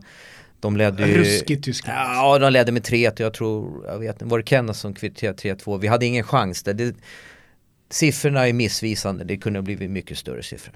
Så det var surare mot Brasilien två år senare. Det kan man lugnt säga, då hade vi ju chans och då var vi lika bra som Brasilien men mot Tyskland hade vi ingen chans. Men så här års då, alltså här är du 27, eh, du spelar i Arsenal, du har vunnit Guldbollen året innan. Hierarkiskt, var du liksom, var du högst upp? Var någonstans? I, Nej, så I landslaget, i svenska fotbollen, var du bland de tydligast, tydligast lysande stjärnorna? Ja, jag det kan man säga att jag var en tydlig lysande stjärna men, men eh, Eh, Tommy plockade bort mig mot eh, halvlek mot England och jag spelade inte mot Tyskland bland annat. Så att, eh, det var ju ett val från tränaren. Eh, min karriär i Arsenal, då var jag en firad stjärna. Jag kom ju tillbaka direkt efter där och vann eh, dubbla cupguld med Arsenal med FA-cupen och ligacupen. Eh, så att jag var ju toppen av min karriär eh, från 90 till, till 96 där någonstans. Så att det, det, kan man väl säga, man tyckte själv att man var bra men, men vissa tränare tyckte inte det. Vi är precis som alltid sponsrade av våra vänner på Pepsi och vi har under februari och mars månad kört tävlingen Pepsi Can Balance där alla som vill, vågat och kunnat har fått vara med i att eh, försöka bräcka oss och varandra vad gäller någon slags kreativ balansövning med en Pepsi-burk. Mm, och nu har det blivit dags att kora segraren och vi kan väl innan vi säger hans namn, för det är en han, eh, bara meddela att det blev inte Kristoffer Svalmar. Det var, det om var, vi ska vara ärliga, var, aldrig ens När vi pratade med Pepsi nyligen här, aldrig nära. Nej. Så är det. Men för er som också har följt hashtaggen Pepsi Can Balance och hashtag TotoPepsi på Twitter så vet ni att en herre har varit mer frekvent än andra och det är nämligen Johannes Petersson. Ja. Eller Pettersson, vad man nu vill. Ja, eftersom det är ett T mm. så kör man på Petersson, men Bosse, han stavar ju också Petersson, ja. men där är det liksom Bosse Pettersson. Sorry. Hur som helst, vi säger stort grattis till Johannes som tar hem den här tävlingen och värsting-tvn från Samsung. Ja, värsting deluxe. Och jag menar, du och jag är trygga i vårt enhälliga domslut här. Han har varit eh, absolut mest frekvent, men han har också varit väldigt, väldigt kreativ. Jo, men hur mycket man än vrider och vänder på den här tävlingen och de bidrag som har kommit in, för det ska gudarna veta, vi har vridit och vänt på alla bidrag och vi har gjort allt för att ta segern från Johannes Pettersson. Men vi lyckades inte till slut, för Nej. att det finns också enskilda bidrag som är bäst. Så han vinner välförtjänt. Stort grattis till Johannes och eh, ni vet ju dessutom att vi tävlade ut fem stycken officiella Champions League-bollar. Dessa går som tröstpris till plats två till och med sex och ni som har vunnit dessa kommer att bli kontaktade via Twitter av Pepsi. Så är det. Vi säger stort tack till Pepsi för den här tävlingen och för att ni är med och möjliggör eh, Toto Balutto mot nya tävlingar and beyond. Tack så mycket Pepsi. Sen igår kväll, alltså onsdag, så visar Simor eh, numera klassiska guldmatcher från 2000-talet. Igår så var det IFK Göteborg AIK från 2009. Ikväll, torsdag 21.00, så är det Djurgårdens SM-guld från 2002 borta mot Elfsborg. Var det en liten spoiler som jag stod för där? Ja, i dessa sociala medier-tider så är det väl det, när alla försöker då backa band och låtsas som ingenting. Ah, ja, spoiler alert, Snuffe och Soran deras 4-3-3-maskin vinner guld på Ryavallen ja. i Borås mot Elfsborg. En fantastisk match, fantastiska lag. Det är verkligen en eh, promenad längs minnenas allé att uppleva de här två lagen igen. Vi pratar med eh, Limpa, de fantastiska AIK 1998 till exempel. Eh, vi pratar om andra fantastiska lag som han har spelat i och eh, lagkamrater han har spelat med som har varit grymma. Eh, jag menar, tar man ett allsvenskt perspektiv och kollar på det här Djurgårdslaget så måste det vara ett av de bästa någonsin va? Oh, verkligen. Så att eh, kul måste jag säga att Simor eh, dammar av gamla guldmatcher från allsvenskan eh, och de här går att följa i princip varenda kväll från och med nu. Så mm. att eh, gör det bara, skaffa ett eh, Simor abonnemang så får ni massa roliga serier och bra dokumentärer på köpet. Stort tack till Simor. Eh, sen blir det Arsenal-Everton, ditt älskade Everton. Mm. Var du öppen med dina känslor för Everton under tiden i Arsenal? Absolut, det är så jäkla sjuk historia egentligen. Eller jag vet inte om det är bra eller dåligt av mig, men på presskonferensen när, när jag skriver på för Arsenal, då...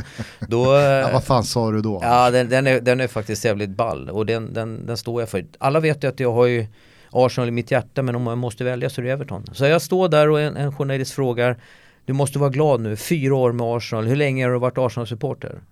Och då så säger jag, jag måste göra er ledsen men jag är toffee.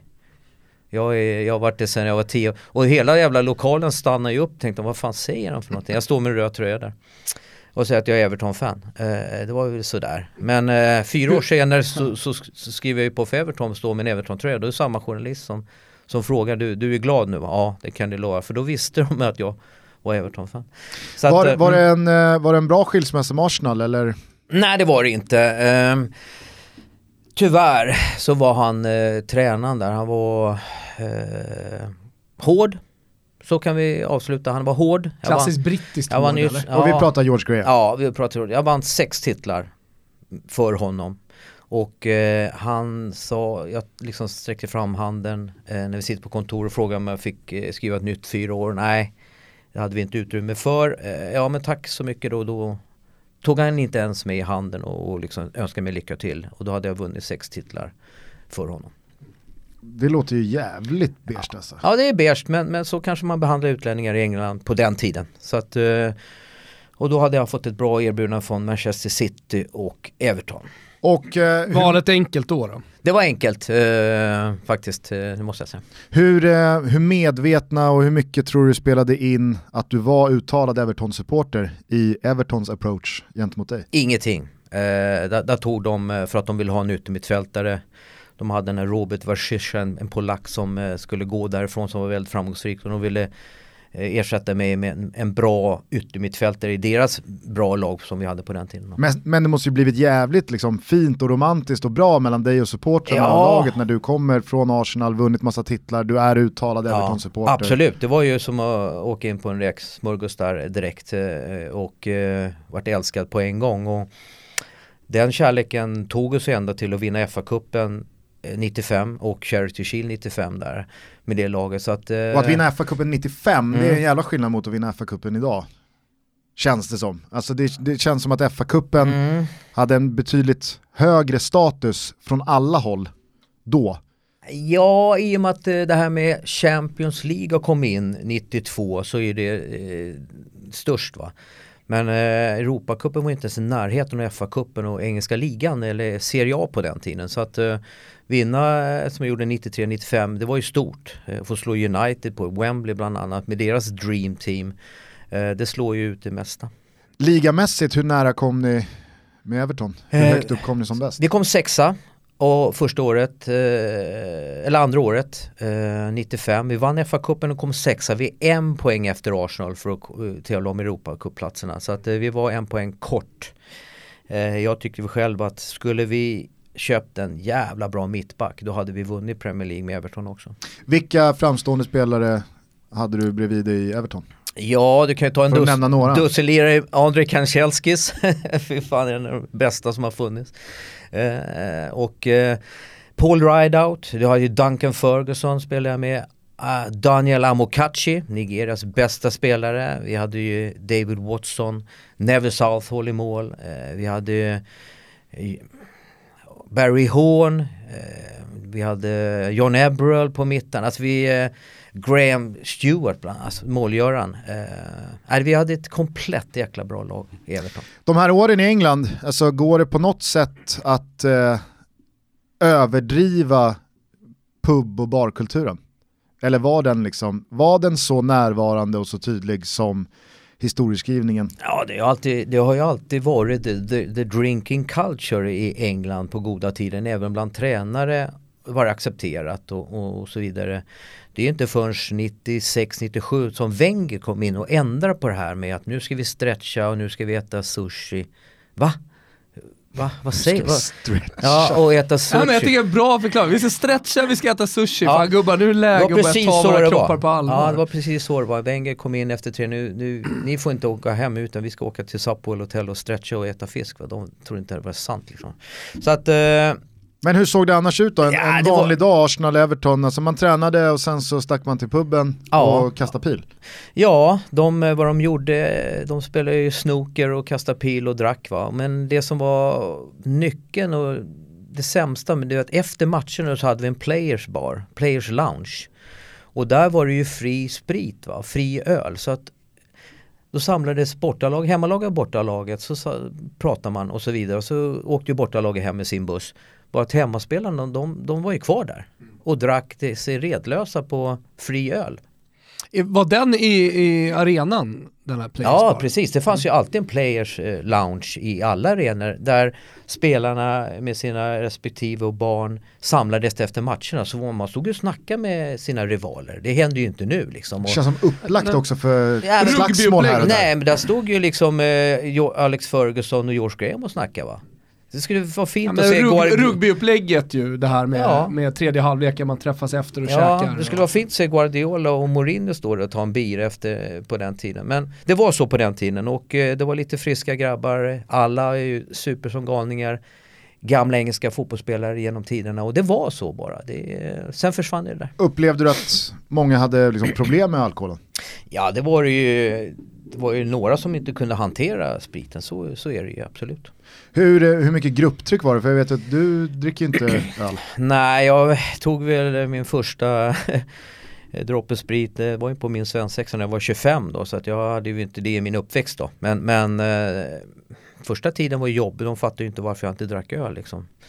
Eh, de frågade liksom, det var ju som, andas du inte? kunde de sagt. Nej, så jag var ju med ute efter segrar och så vidare. Men, men sen så... Men då såg ju du nyktert på när de andra krökade. det, är ju, ja. vä- det är ju väldigt speciellt alldeles oavsett om det är i Ja. Arsenal-Everton eller om man är ute med sina polare. Ja visst är det så. Jag Jag var ute allt. med Gusten här för något halvår sedan när jag var, när jag var nykter, Erik Friberg och, och gänget och Mm. de, de, de drog på rejält och så var man nykter. Det, det, är, det är ju speciellt. Ja men det kan man väl göra nu så här efteråt men då hade jag ingen smak för, för det där.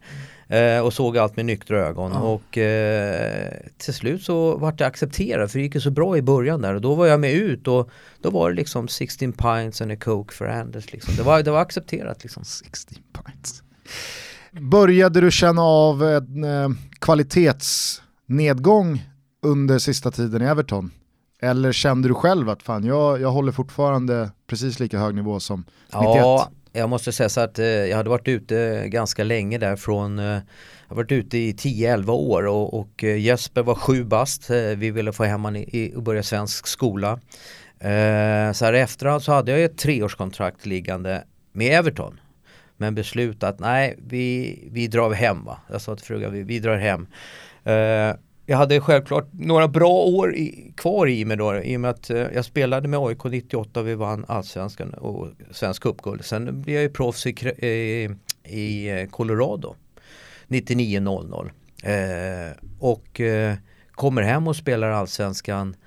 Eh, så att jag hade väl en tre, fyra bra år kvar.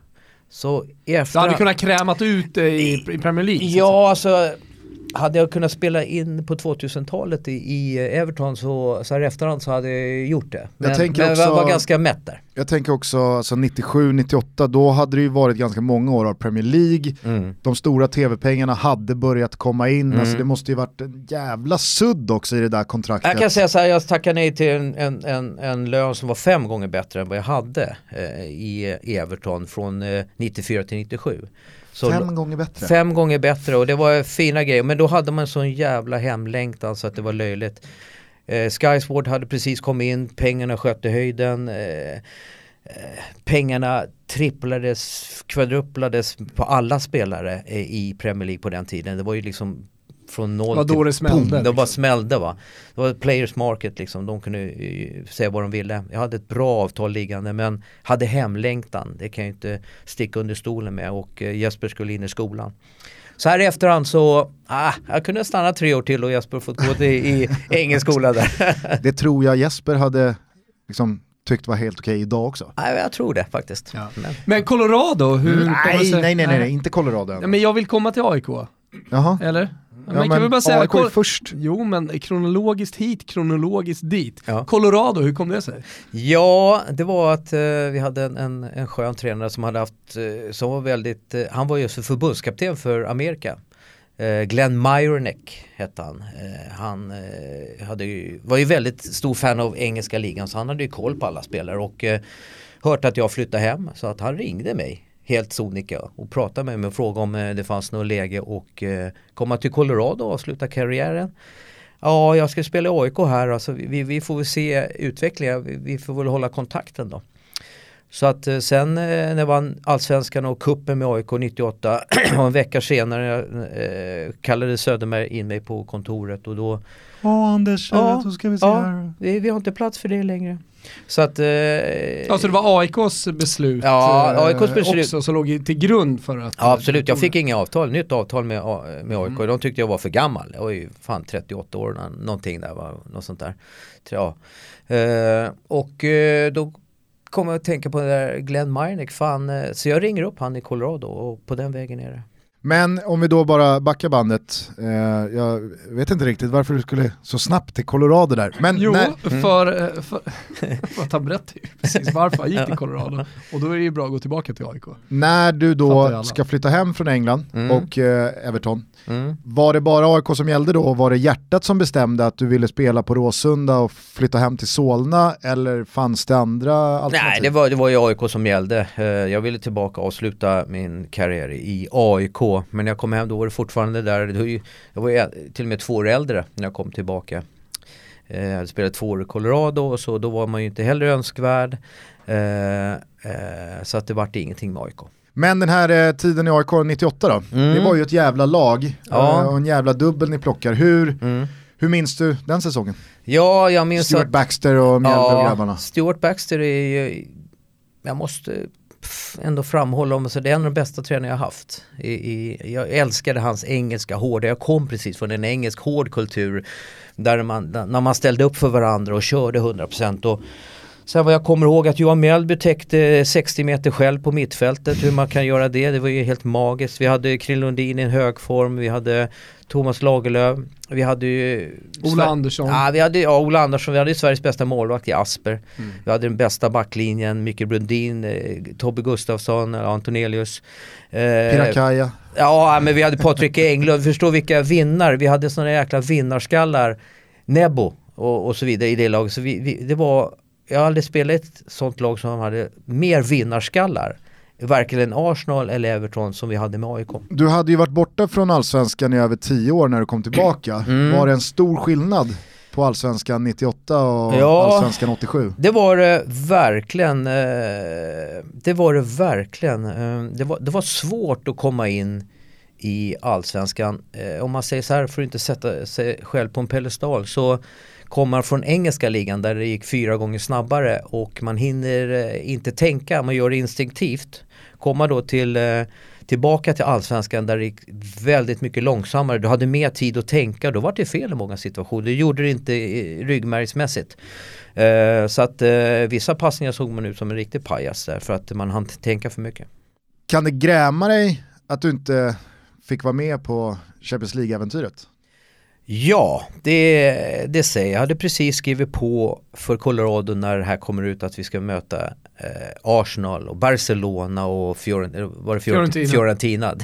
Då sitter man ju i Colorado och biter sig i tummen liksom. Det var, Ditt Arsenal, Ja, ditt Barca ja, pratar du, det, och så tillbaks till Florens. Ja, eh, en perfekt värld så hade man ju velat spela den och sen eh, stanna kvar i AIK. Men så var ju inte fallet. De här åren i Colorado då, var det, liksom, vad, vad, vad var det för kapitel? Ja, det var bra. Vi eh, gick ju till eh, tre finaler, eh, förlorade alla en cupfinal och MLS, jag kommer med i den här East mot West All-Star-matchen som jag tycker var jävligt ball att spela. Ehm, vi hade ett bra lag, vi hade en fyra eller fem amerikanska legendarer i Marcelo Balboa. Eh, du hade Peter Vermees, Steve Trichu som har gjort 200 landskamper för för Amerika. Vi, var bra. Marcus Henneman spelade för Everton, målvakt bland annat. Så att Colorado var bra på den tiden. Eh, vi var bra, så vi gick till eh, Med tanke på hemlängtan där eh, till, till Sverige, hur var det att flytta iväg igen då, hela vägen till Colorado? Ja, det var ju att riva upp allting igen. Och, och Tog du med dig familjen då? eller? Ja, alltså mm, barnen var ju hemma första halvåret, kom ett år och flyttade hem sista halvåret. Så de var ju det var där, de, ja det var lite sån här pro- kompromiss där. Eh, jag tyckte att det var bra pengar för att avsluta, eh, inte ens i närheten av Everton om man är efterklok sådär. Men, men jag tyckte det var ett äventyr för jag var lite lack på AIK att de hade eh, rejected mig, alltså de ville inte ha mig så att jag var lite förbannad där och då hade jag ett alternativ att gå till Colorado. Jag tänkte, ja, vad fan, jag kör det här. Två år till. Så jag frågade familjen och det var okej. Men nu ska vi se här, Colorado, den perioden, eh, vad har vi för svenska NHL-spelare där då? Herregud Forsberg. Ja, det, det är dit jag vill komma. Ja, för fan. Eh, jag är den största NHL-nörden som finns i, i Sverige, tror jag. En av dem i alla fall. Jag gnuggar NHL som fan och fick stor ära att- känna Peter, eh, träff, eh, alltså lära känna Peter. Han kollade på en tio matcher som jag spelade. Ja, ni Eh, hängde lite där. Ja vi hängde Ja. lite grann när han hade tid och jag såg väl de flesta eh, matcherna, fick biljetter och sådär och de vann ju ett år där och jag fick se den bästa hockeyn någonsin. eh. Det var också en positiv grej med Colorado. Ja, det, det, det hockey. kan jag säga. Ja, först och främst få träffa Kent Forsberg och Peter Forsberg och lära känna dem och se det, sjuk jävla bra hockey. Han var ju lika bra som Michael Jordan var i, i, i basketvärlden, det var ju Foppa på den tiden. Tottenham-supporter va? Ja, vi hade många duster han och jag, det kan jag säga. Han var ju vit och jag var ju röd där så att vi drog ju inte alltid liksom jämnt. Men, men eh, som person är han ju överlägset bra. Satt ni och kollade någon North London Derby ihop? Nej det gjorde vi aldrig, men eh, det, det gjorde vi aldrig. Men vi satt och kollade på några matcher, det gjorde vi. Eh. Eh, sen så avslutade du karriären på mammas gata Mm. på Grimsta. Ja, Så här i efterhand, känner du att liksom, du maxade dig själv? Eller känner du att hade jag gått in genom den dörren eller hade inte det där hänt eller så hade det kunnat bli på något annat man sätt? ska ju vara efterklok va, det sägs det va. Det är lätt att vara efterklok. Ja, det är lätt att vara Sen om man ska vara det eller Ja, inte, det vet precis. fan. Nej det var ett skämt. Men jag ska ju självklart spela tre år till i Everton. Utan tvekan. Eh, om jag får vrida tillbaka klockan och sen komma hem eh, till AIK och sluta där. Där är äventyret med Colorado var ju fantastiskt på många sätt men, men det är inte att jämföra med att spela i Premier League på 2000-talet. Eh, det ångrar jag. Landslagsmässigt, Jag har haft en jäkla bra karriär. Eh, det var väl eh, bara egentligen 94 jag var satt på bänken. Från 87 till eh, 97 egentligen. Sju matcher där. Sen har jag spelat de flesta matcherna från start. Eh, Ja, alltså, mm, jag kom- vunnit EM, EM-guld och EM-brons. jag Nej förlåt, EM, EM-brons och VM-brons. jag kommer inte riktigt ihåg egentligen hur det eh, artade sig, men kvalet till EM, alltså EM 96, var det en dunderflopp eller missade vi på små marginaler eller? Oj oj oj, det, det, det kommer inte jag ihåg. För jag menar det är ändå laget som tar brons i VM 94 som går in i EM-kvalet samma höst. Ja. Man tänker ju att, Som jag minns det, mm. alltså bara när jag går tillbaka, jag, jag, jag kan inte säga att jag minns matchsituationer eller så, men jag minns att det var lite mättnad, att man pratade om det med kompisar. Att Ja. det fanns lite mättnad Men det var inget vi upplevde, det. men det kanske man Nej. pratar om sådär. Men, men jag kommer fan inte ens ihåg eh, vilka vi kvalade mot om man ska vara riktigt ärlig. För mig också att våra forwards inte riktigt levererade det kvalet, men nu är jag, nu är jag på ruskig magkänsla här. nej och sen så var det väl att, alltså Thomas Brolin, alltså han var ju inte samma spelare 95 som han var 94. Nej, och det var snack om lite generationsväxling. Men han gick ju sönder och också. Per Zetterberg och sånt Be, där som benet in. eh, gick jag på Exakt, Thomas va. exakt. Så att då, då tog jag bort 70% av det landslaget. Så att eh, jag menar så kanske mätta, det är väl svårt att säga men eh, om du tänker från 90 till eh, 96 då har vi varit i, i två VM och ett EM. Så mättnad, ja, ja kanske då. Kanske. Nej, alltså det är mer, jag kommer ihåg så som man snackar, kanske att, att det hänger ihop med att man vill ha in några av de yngre spelarna som började komma upp då. Ja det var det snacket. Ja, ja det okej. kan ha varit det då. Mm. Sen så finns det ju en historisk förbannelse över VM-treorna. De brukar ju alltid följa upp Yes, eh, med att missa nästa mästerskap. Kanske det som är svaret då. Hur, hur, Okej. hur eh, resonerade du med landslaget när det var dags att tacka för sig där? Ja, eh, jag är väl en av, nej det, är- det är många spelare som inte har fått säga själv när, du- när du ska sluta landslaget. Utan det var bara från ena dagen till den andra att jag vart inte uttagen. Och det eh, var Ja, jag 90 spel, jag spelade mot Vitryssland eh, borta, tror 97. 97. Vi vann med 2-1 och sen efter det har inte telefonen glött direkt. Se om Janne ringer då. exakt. Du är fortfarande uttagningsbar. Nej, men jag, Fan efter 16 weeks of ja, jag pratade lite med, med jag kollar på de här, jag, pratar, jag, pratar, jag pratade lite med Stefan Pettersson om det där. Alltså nu för tiden så kan ju vissa allsvenska fotbollsspelare säga att jag spelar en säsong och sen lägger ner landslaget. Till och med Stefan Pettersson fick inte ens säga tack och adjö till Då förstår ni vilken magnitud det är. När han inte ens blir uppringd och, och eh, eh, säga att ja det är dags va. Eh, det, är, det är lite synd. Det är lätt för en tränare att säga att ja, vi, vi tar inte med dig längre för du är för dålig. Liksom. Stefan Pettersson, Mm. eh, ru- ruskig never forget-spelare också. Ja. Ajax eh, Ja, det kan jag köpa. Ja fy Det kan fan, jag köpa. det är den bästa vi har haft. Ja. Eh, efter eh, spelarkarriären så blev det ett par år på ungdomssidan i Brommapojkarna. Sen så var det många med mig som eh, såg det i Sollentunas organisation. Ett par år i tvåan, division 1. Men nu har du släppt fotbollen. Jag har släppt eh, fotbollen, varit lite mätt där efter 50 år, det var ju fyra år sedan jag, jag, jag slutade med fotboll.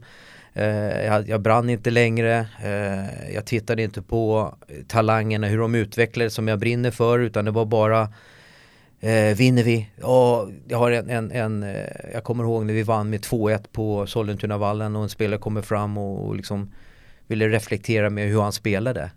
Jag har ingen jävla aning hur han spelade, jag ville bara vinna matchen. Och det är bra i och för sig men jag hade tappat min själ. Jag, jag hade ju tappat det här jag brinner för att lära min kunskap till yngre spelare. Det var borta. Och då tänkte jag, jag kan inte hålla på så här. Så jag la ner eh, 2016 och inte har haft eh, med fotboll att göra sedan dess. Då. Någon eh, Arsenal-match? Eh. Ja, jag spelar med Arsenal Foundation en eller två gånger per år och då får man ju liksom samla in pengar till, till, till barn i nöd med Arsenal där bland annat. Men, men eh, de är roliga de matcherna, de går jävligt långsamt nu för tiden men de är roliga. Sist vi pratade om någon sån match, det var i fjol tror jag, då hade ni mött Real Madrid va? Ja, det, det var, var, det var du mot Carlos. Ja, det var en skön historia. De kommer se hela sitt Galactico-lag och vi kommer med fantastiska fotbollsspelare.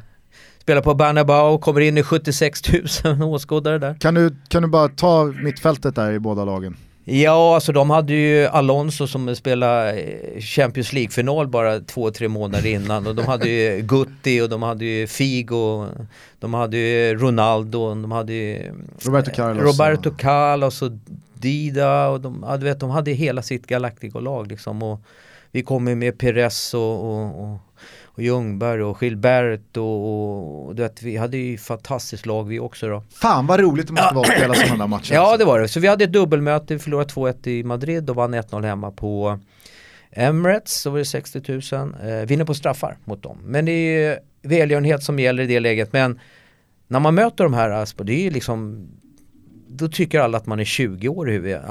Man, man spelar som man är 20 år. Eh, det går ju fyra vader första kvarten och tre hamstring i sista kvarten. Va? Eh, alla går in för det, det är inga vänskapsmatcher där inte, utan man vill visa att man kan. Upplever du att liksom, spelare som är 10, 12, 15 år yngre än dig, men som har spelat på den absolut yttersta nivån och tillhört Arsenal eller Real Madrid, känner du av att de har en jävla respekt för dig? Oh shit, där springer Anders Limpar, eller känns det som att så här, vem fan är det där? Ja, det beror på till vilka länder, alltså det, i Madrid har de ingen jävla aning Nej. vem jag är. Alltså det, det, det, har de inte. Men de vet vem Pires är. För han har ju spelat 11-12 år senare. Eller om det är Bergkamp eller om det är Henri och så vidare. Eh, de kan veta vem Ian Wright är eller Simon som har en lång karriär i eh, landslaget. Men eh, nej, vissa av spelarna, de har de ingen aning om vilka det är. Liksom för att det är ändå vi möter Galactus som är, är så mycket mer världsstjärnor än vad vi någonsin var. Men vi, hade, vi har ju haft några riktiga legendarer som jag nämnde med Pires och Bergkamp. Sen på den, på den tiden så följde man ju inte utländska ligor på samma sätt som man gör idag i Spanien, nej, Italien och, och, och, sådär. Det, Utan man var väldigt eh, Det som är en rolig klenod, det som är rolig klenod är att vi, vi har inte sådana många matcher men vi har 76 000 när de springer ut där. Eh, premiären i La Liga två veckor senare, har 46. Det är en jävla skön merit att ha liksom.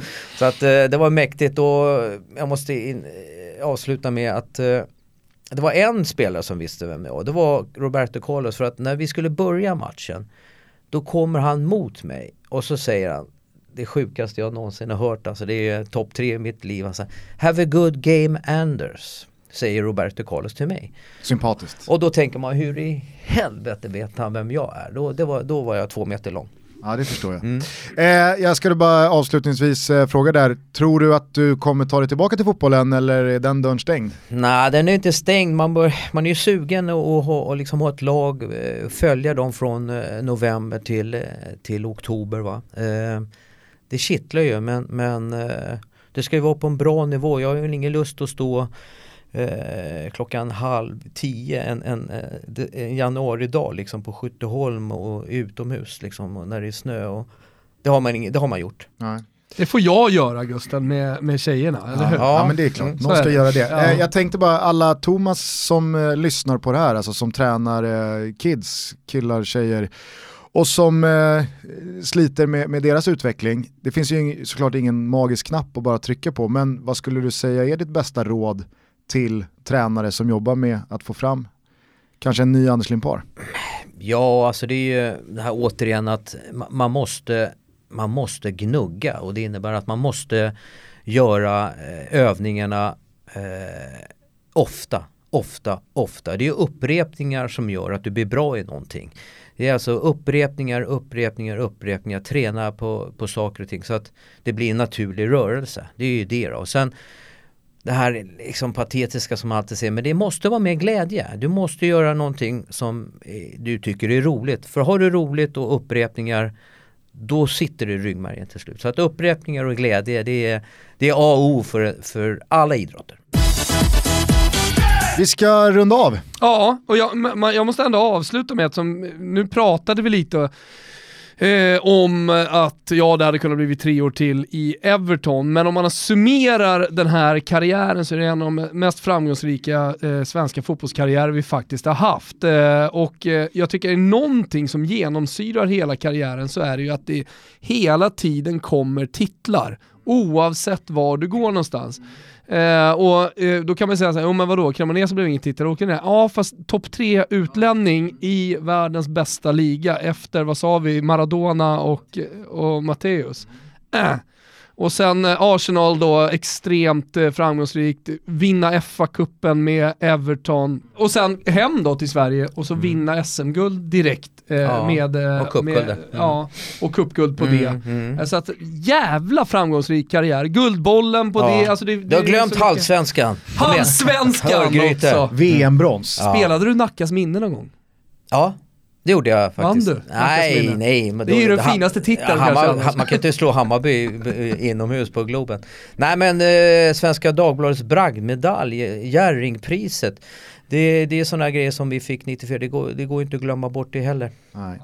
Ja, ni har ju själva Anders Limpar, en av våra allra största. Fan vad roligt att du kom och gästade Toto Balutto. Ja, tack snälla för att jag fick komma. Du ska precis som alla andra våra gäster få avsluta ditt avsnitt med en valfri låt. En valfri låt? Ja, så vad ska wow. vi nu gå ut på? Oj, oj, oj, då måste vi, ja för fan vad svårt att få det kastas an. Nu blir det du, du, du, du, du. ja, nej, oj, oj, oj, vad, vad svårt. Eh, så här bara rakt av. Men, men, är du en allätare i Ja, jag är ju det. Men, men uh, wow. Ta, ta River med Josh Groban uh, från Stage. Snyggt. Mm. Då säger vi stort tack återigen till Anders Limpar för att du gästade oss. Tack för att ni har lyssnat. Vi hörs igen nästa vecka. Ciao tutti. Ciao tutti. Some days I can't say why I'm feeling lonely. And some days I am too proud to ask for help. And I stumble through the noise, trying to find some peace. A stranger in the crowd, I lose myself. So I walk down to the river where the troubles they can't find. Let the waters there remind me the sun will be there when we wake. I walk down to